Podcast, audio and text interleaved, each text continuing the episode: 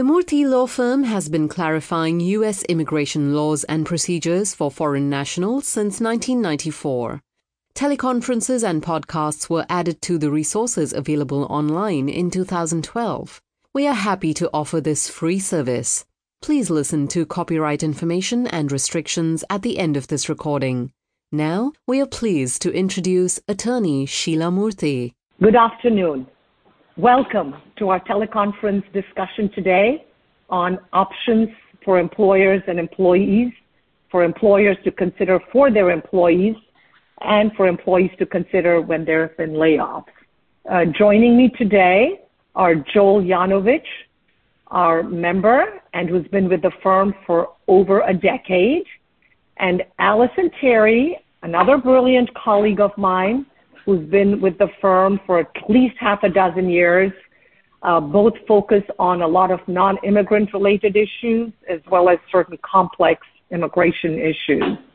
Of course, forgot to mention that I am Sheila Murthy, President and CEO of the Murthy Law Firm, and we are honored and delighted to welcome each of you today for our conversation and discussion about layoffs.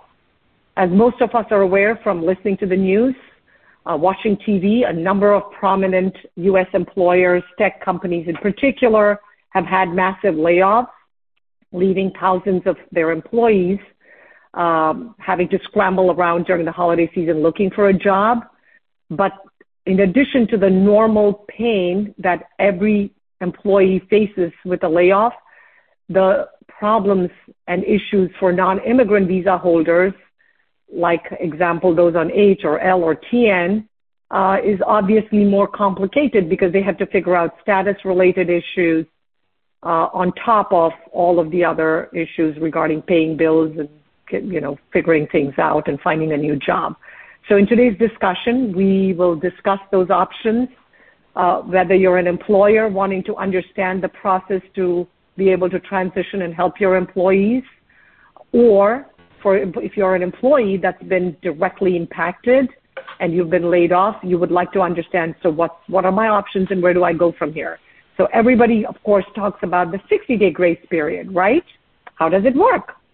Well, this is, of course, one of the best and most used options for those who have been impacted by layoffs. And if you remember, it wasn't that long ago. It was only implemented as a final rule literally on President Barack Obama's last day in office on January 17th of 2017, which to me is kind of shocking because that's just like not even like just about 5 years ago. And so before that, people didn't even have a single one-day grace period. The day you lost your job, you were technically out of status and had to go figure things out or depart the United States. Now you have this 60-day grace period, which under the regulation allows the employee to be considered to be maintaining the prior status, so if it's H-1B, still in H-1B, in order to be able to file a new petition, whether it's to change to with a new employer or change status to become the dependent, et cetera, after the person's last day, stopping to work, right, the last day of employment. And so the regulation itself mentions 60 days after the cessation of the employment, but the exact term cessation of employment is actually not in and of itself defined in the regulation, but generally it is considered to be the last working day. And so we're going to analyze and discuss what that means because a lot of employees get other options to, you know, stay, et cetera. So usually an employee will get 60 days up until the end of the I-94 expiration date, whichever is the earlier date or the shorter date. And during that 60-day so-called grace period, right, that we now have, the employee cannot work or otherwise violate the status. They must have been maintaining the prior status until that date of losing that employment.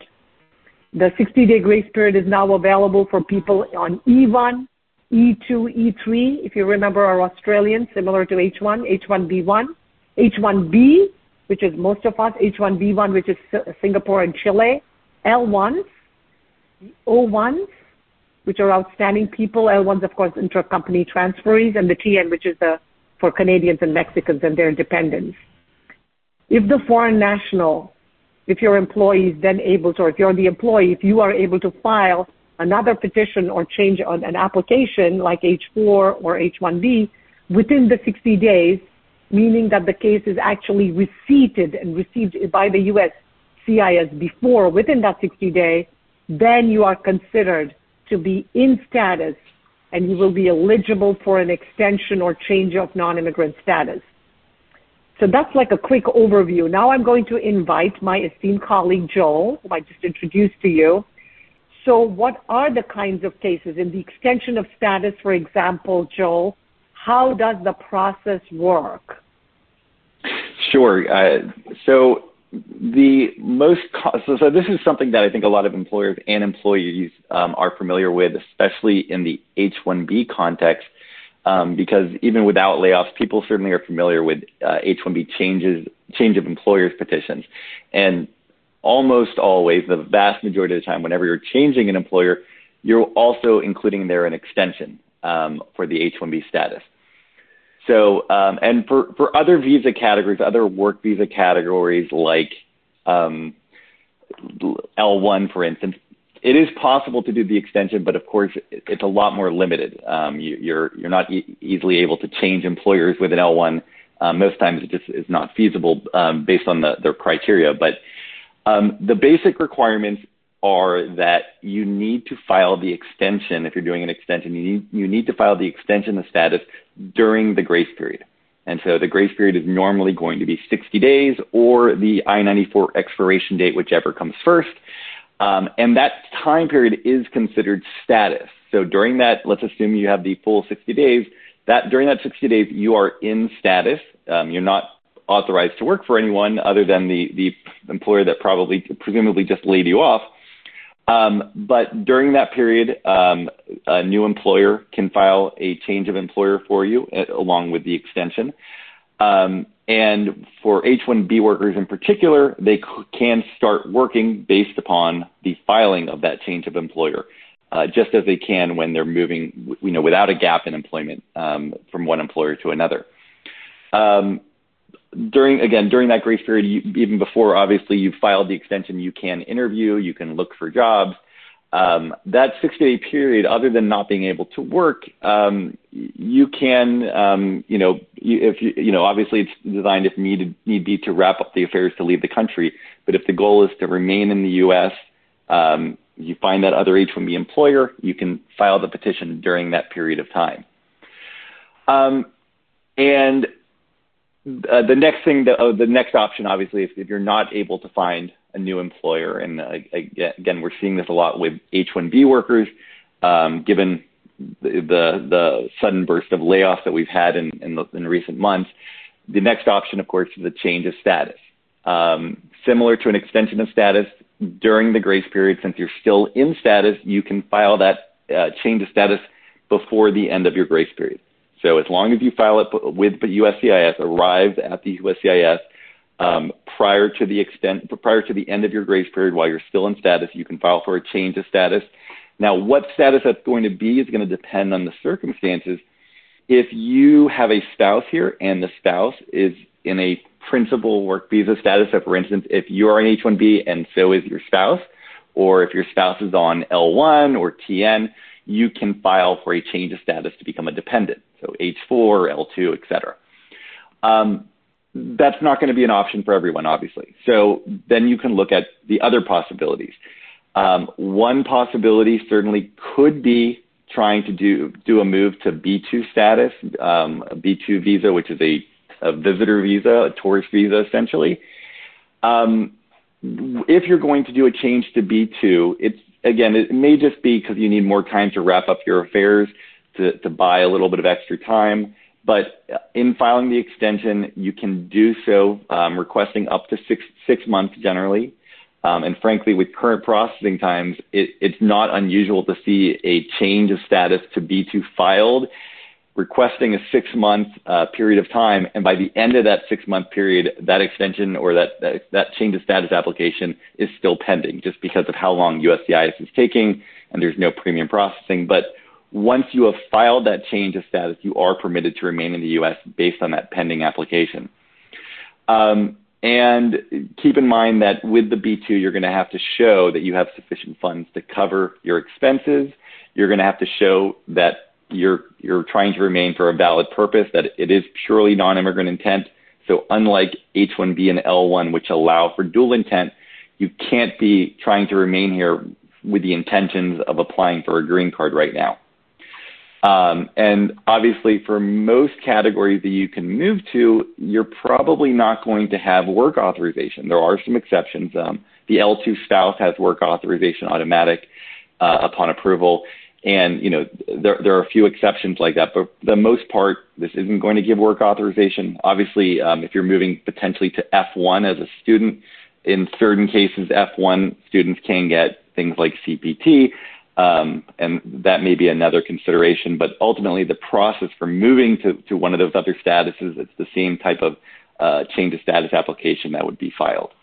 Thank you, Joel. I think that was a very nice, comprehensive, helpful overview for people to understand the process in general, how the process works. But now we're going to invite you, Allie, to talk a little bit about the actual processing of the file. What do you include in the filing? How do you document the 60-day grace period, those kinds of issues, because a lot of people who are in this predicament really, you know, want to understand the process, may not be able to hire a law firm or an attorney, or even if they do, it's always, I always say, knowledge is power, so use that knowledge to understand so that they can start getting their documents and paperwork in order. Take it away, Allie. Sure, Sheila. So, like you mentioned earlier, right, this is a fairly, in the grand scheme of things, a fairly new regulation. And there hasn't been a ton of guidance, really any, from USCIS about what they want to see. Most of this is just stuff that we've kind of picked up in practice and have found that have worked. And quite frankly, it's the simpler, the better. A 60-day grace period filing is just a normal filing with some extra icing on the cake. That's how I like to explain it. So, you know, like with any filing, you need to show maintenance of status, right? I'm asking for an extension or a change of status, so I must show that I have status. That always, almost always includes, for the types of cases we're talking about, it's going to be your two most recent pay stubs. Even if those two most recent pay stubs are before a layoff, you're going to want to include those because the 60-day grace period regulation requires that you're maintaining status up until the beginning of that 60 days. So your pay stubs are going to help show that. Another important piece we like to include is some kind of documentation from the previous employer if we can get our hands on it, right? This is typically something that a lot of them call a relieving letter. Sometimes they'll issue an experience letter right off the bat. Even if you can get an email that says the last date of employment, because we want to show USCIS, hey, the 60-day grace period started on this day. Right. If you can't get that, you can certainly file without it. It's something that I always recommend if they're not giving it right away, maybe keep working on it in case USCIS does issue a request for evidence looking for more information to prove the 60-day grace period. I've had cases where we filed with affidavits if we can't get documentation, things like that. The last piece that kind of goes into the status part of the 60-day grace period is, and you would include this really with any filing, your most recent I-94. Because the 60-day grace period is limited by the I-94. So you need to show USCIS either, hey, look, my I-94 is valid more than 60 days, or maybe I only have 40 days and I'm still within that window. You want to show it and lay it out for them. And what I always recommend, too, is to either on the attachment page or if you include an extra page in your filings, to put in a brief, it can be 2 to 3 sentences. The person was working for this employer based off of this petition. The employment ended on this day. Their I-94 is valid until this day. They're in the 60-day grace period. Just to let USCIS know why you're including what you are. The vast majority of the time, USCIS understands. It's a fairly straightforward regulation, but I like to spoon feed them when we can. And that's about it. Other than that, it's a pretty straightforward standard H-1B or change of status, whatever you're going for type of filing. Thank you, Allie. Terrific. Good job. So the question that's often asked of us and probably is like, hey, it's almost impossible to be able to interview, find a job, have the new employer get their act together, find your attorney, because there's so much going on. It's the holidays, what have you. It's not that easy. People are taking time off from work. And You know, a lot of employers need time, and then the LCA takes time to get back, and even to just for the larger companies, by the time you're done with levels of series of interviews, you probably won't even get a job for 2 or 3 or 4 months. So what if the person then is unable to or cannot file the change of status or the extension within the 60 days grace period?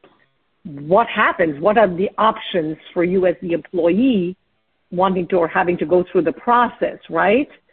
So there's something that we talk about, which we refer to as NPT or nunc pro tunc, which in Latin means now for then, right? Now, we want something now, but as if it was back.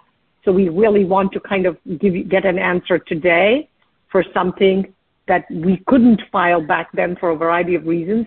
And that's the exception written into the law that allows the foreign national to file and request the extension of stay or the change of status, even if the person is not in status when filing. But there are certain requirements in order to qualify for the nunc pro tunc, NPT. What are those? One, it's to explain that the failure to file while you were in status was due to extraordinary circumstances beyond your control, the control of the applicant or the petitioner. And the delay, so if it's several weeks or months of delay versus a few days of delay, is commensurate with the circumstances. Second, the foreign national needs to establish that the person has not otherwise violated her or his non-immigrant status. Third, the foreign national continues to remain a bona fide non-immigrant. Again, as we said, this could be a potential problem if you're started your green card case and you're trying to get a B1, B2, or an F1 student, which are pure non-immigrant statuses compared to, for example, an L1 and H1 and H4, where you don't need to establish the non-immigrant intention, but you still have to establish the bona fides of your status. And fourth, that the foreign national is not subject to any type of deportation or removal proceedings, right?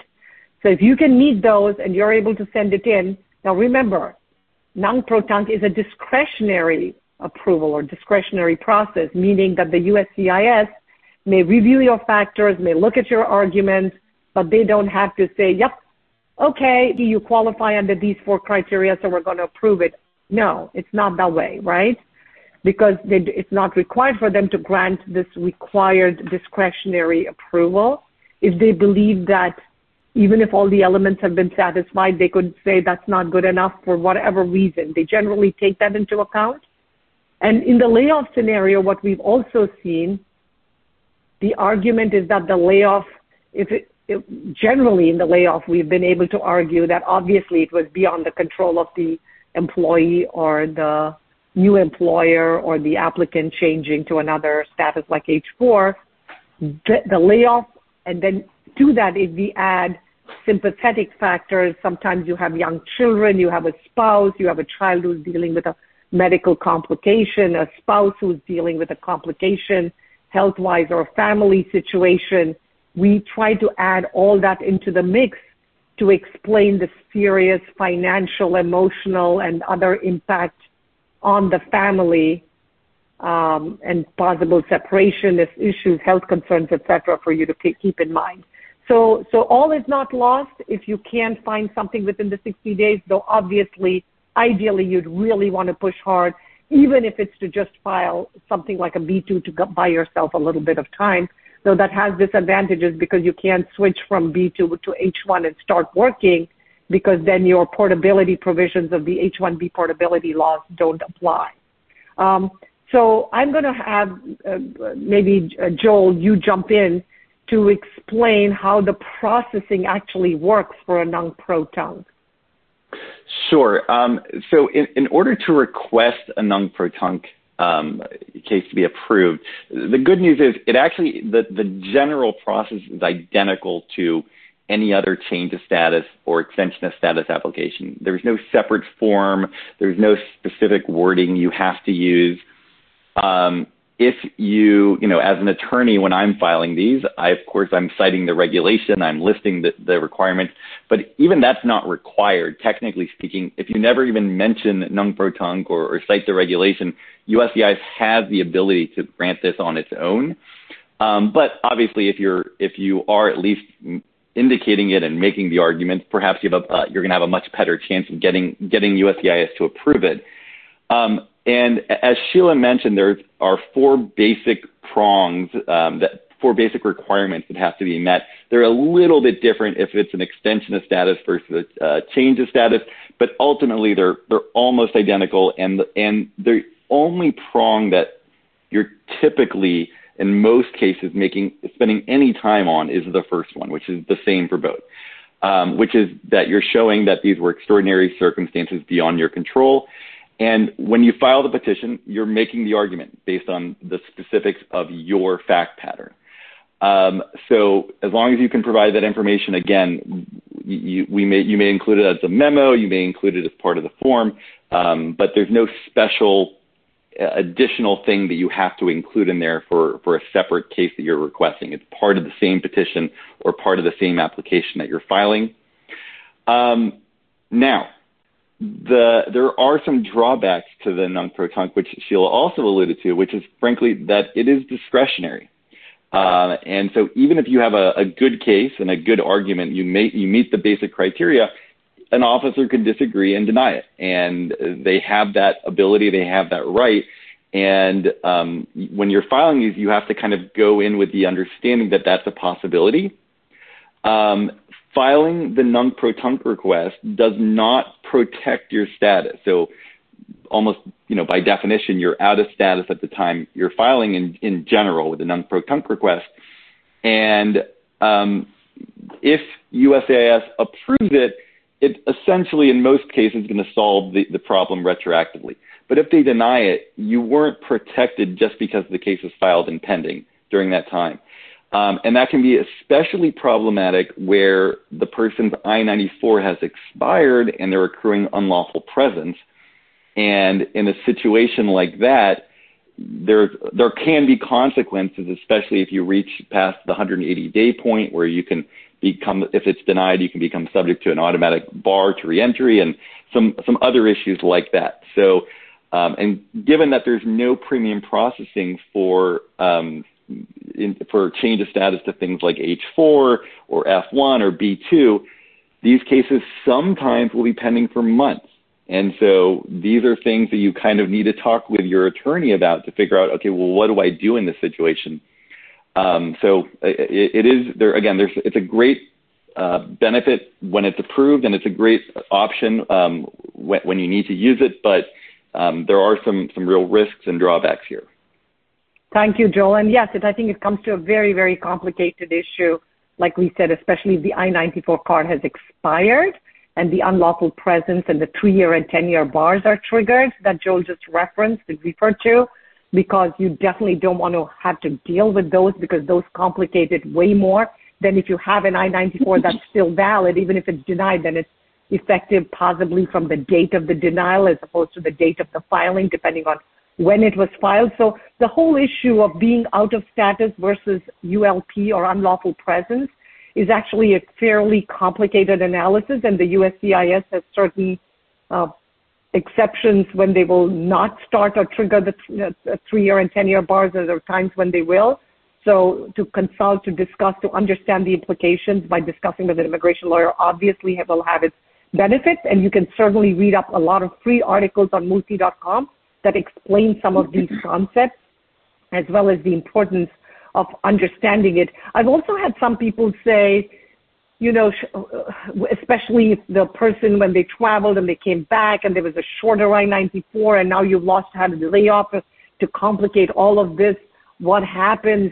Some lawyers choose not to even mention, use the original date of the I-94. So there's ways in which you potentially could try to issue in a manner to protect yourself and your family so that your status there isn't a red flag because one person in the family traveled and has a passport that's expiring earlier. So again, they're it can be very complicated, very nuanced issues, and unlawful presence is something nobody should want to mess with, because it will impact not just your status and coming back, but your ability to ultimately get your 485 approved in the United States if you've been unlawfully present or you've triggered bars and you're mandated to go live abroad for certain periods of time, like 3 years or 10 years, if you're out of status for 180 days or 1 year or longer.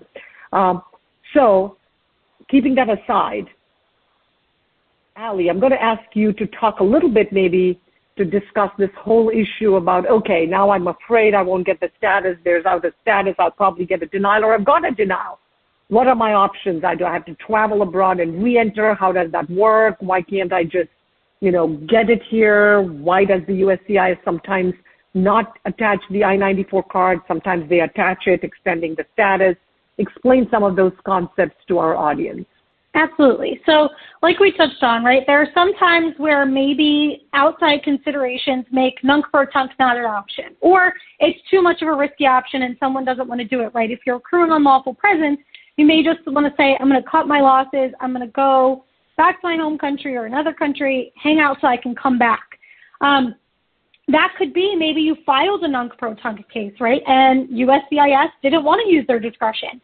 And they maybe, let's say it's an H-1B. Maybe they approved your petition, but they didn't approve that request for status. So in order to get in status and then in order to be able to work and do all that good stuff, you're going to have to travel, come back on an H-1B visa, and get yourself back into status that way. So for a lot of people, right, this isn't ideal. A lot of the people we're talking about here, their main goal, they've been here maybe for 8 years, 10 years, 15 years or plus, and their life is here, right? So leaving the U.S. isn't always their favorite option. It's not ideal, but sometimes it's the only one you've got. So if that is your only option, what you're looking at is departing the U.S., right? Go back to, usually for most people, it's going to be their home country, maybe a country where they have access to. So the reason this kind of works if you're filing from, let's say, outside the U.S., is when you're filing for consular processing, status is no longer an issue. It's not a question. It's not really relevant. So this layoff and all of that stuff kind of becomes a non-issue for getting it approved for the most part. The main, I would say, drawback for this right now, and what we've seen a lot, is visa stamping. Visa stamping is really difficult to get right now, mainly because there's just a lot of backlogs. You know, the wait times for appointments are sometimes months out. In years past, you know, go take a quick trip to Canada, get your stamp there. Sometimes that doesn't work now. What we recommend, and what I have been telling people, is you are allowed to go to visa stamping in a third-party country that's not your home country, generally across the board. With COVID, though, there have been more restrictions on which countries are allowing these, if they're allowing all people from third-party countries, if they're limiting them, things like that. So contact the specific consulate. So let's say you're a citizen and national of India and you need to go for stamping and there's no appointments for months. Well, maybe you want to call and see if there's a consulate in Singapore you can get into, and maybe they have a sooner appointment. But you want to check and make sure they're taking those appointments, because sometimes they are not. It's very consulate specific, so there's no one rule across the board at this point. Keep in mind, one thing here to keep in mind, I always tell people, is that you do not have to have valid non-immigrant status. You don't have to have an H-1B, a TN, an L to work for a U.S. company from outside the U.S. So, you know, maybe you have to leave, you get a U.S. employer, you can't get visa stamping for 6 months, but if their business model allows it, if your work allows it, you could work from outside the U.S., begin working until you can get a visa stamp and come in. There may be tax implications to that that you need to look into, keep in mind, but it is something that may help in the job hunting process. Another thing to keep in mind is that if you have a valid visa stamp, particularly in cases like an H-1B visa holder, if you have a valid visa stamp that's good until, let's say, 2024, and you get a new H-1B approval for consular processing, you don't need to go to visa stamping. You can use that valid visa in your passport and your new approval notice and enter on that basis. So for some people who are getting laid off, but maybe they recently traveled and they've got a visa stamp good for another 3 years, you may not be looking at this issue of, am I going to have to wait forever to be able to get my visa stamp? So that's something to keep in mind, to check on. Do keep in mind, though, that that won't work for all visa categories. So, for example, Mexican TN, you would have to get a new visa stamp.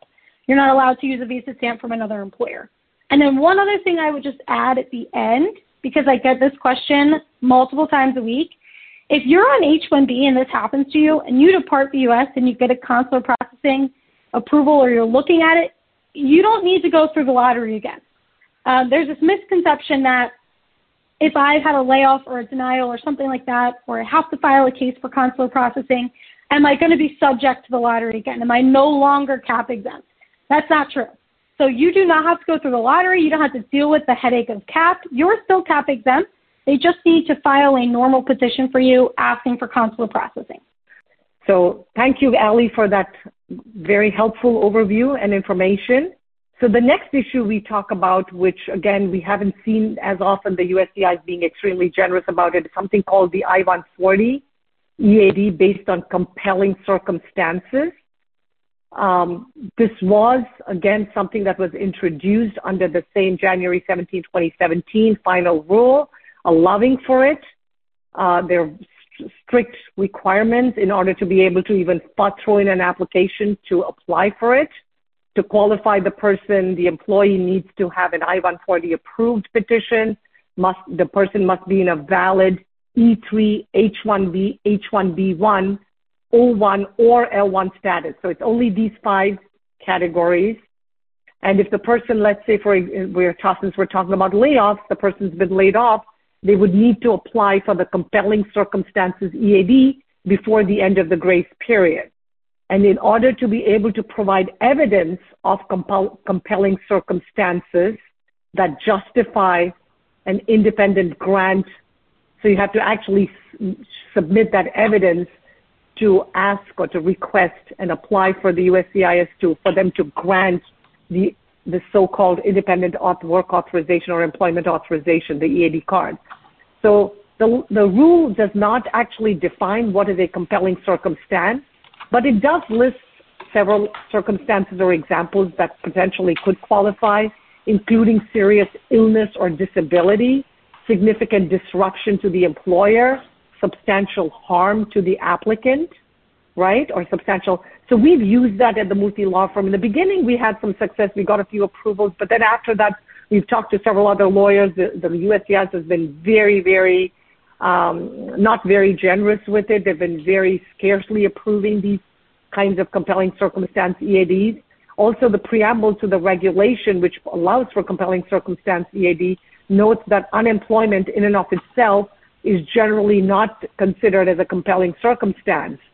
But in the case of the layoff, if the applicant can show that the unemployment would cause substantial harm, and then you can show the impact on your family, the impact on the employer, the disruption to the employer, to the new employer if you don't get this approval while you're waiting or what have you, or your family members suffering serious illness or disability, we've actually been able to get that and work with that. There's some other major drawbacks to this rule that I'm going to ask or invite Joel to talk about. Sure. So when we first heard about rumors of this rule and, we knew it was coming, but we didn't have any details back in 2015, everyone got very excited. Everyone thought, oh, I've got an approved I-140. I can get an EAD, no problem. And once the rule actually came out and we started to see the details, it was very disappointing.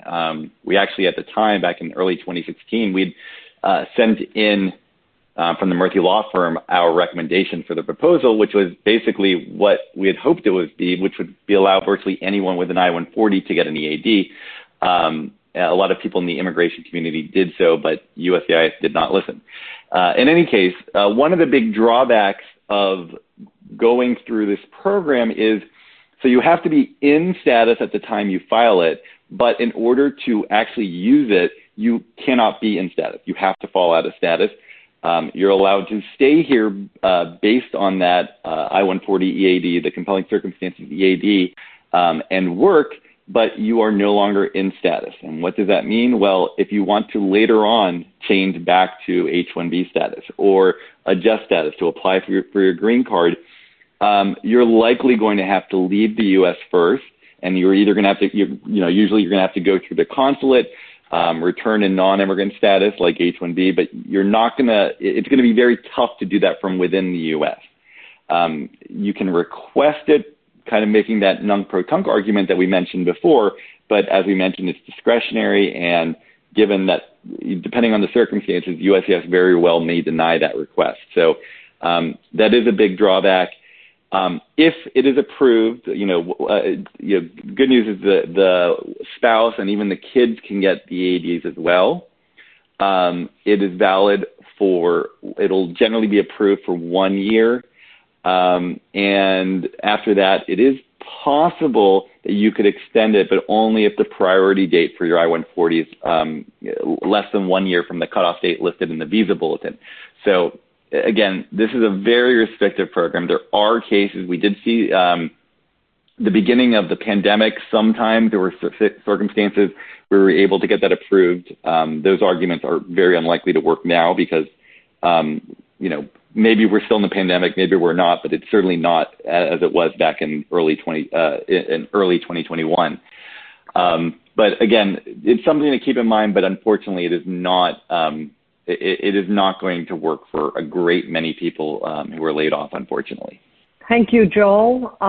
Here we always try to be sensitive to having our discussions for between 30 and 45 minutes. We are right around the 40-minute mark, a little below, and we really want you to sort of understand, okay, here are my options, here are where I see the gray areas, this is our other backup options, I don't understand how this works, am I eligible for non-proton, etc. So we wanted to just share with you an overview to empower you, to educate you, to enlighten you, to give you some peace of mind. Knowledge is power, as I often say, and I am so honored to have with me my two esteemed colleagues, Joel Yanovich and Allison Terry, joining me for today's discussion to help you as you figure out this difficult and complicated issue in a very stressful period in your life. And we certainly hope we have given you some tips, some ideas, some information to get you started on this process. Of course, if you ever need our help, don't hesitate to contact us at the Murthy Law Firm. If we can help you, it would be our honor and pleasure. And with that, we want to take this opportunity to wish you, your loved ones, your families, happy Diwali, happy Hanukkah, happy Merry Christmas, happy holidays. Hope you had a good Thanksgiving. You're ready for a new year that's around the corner.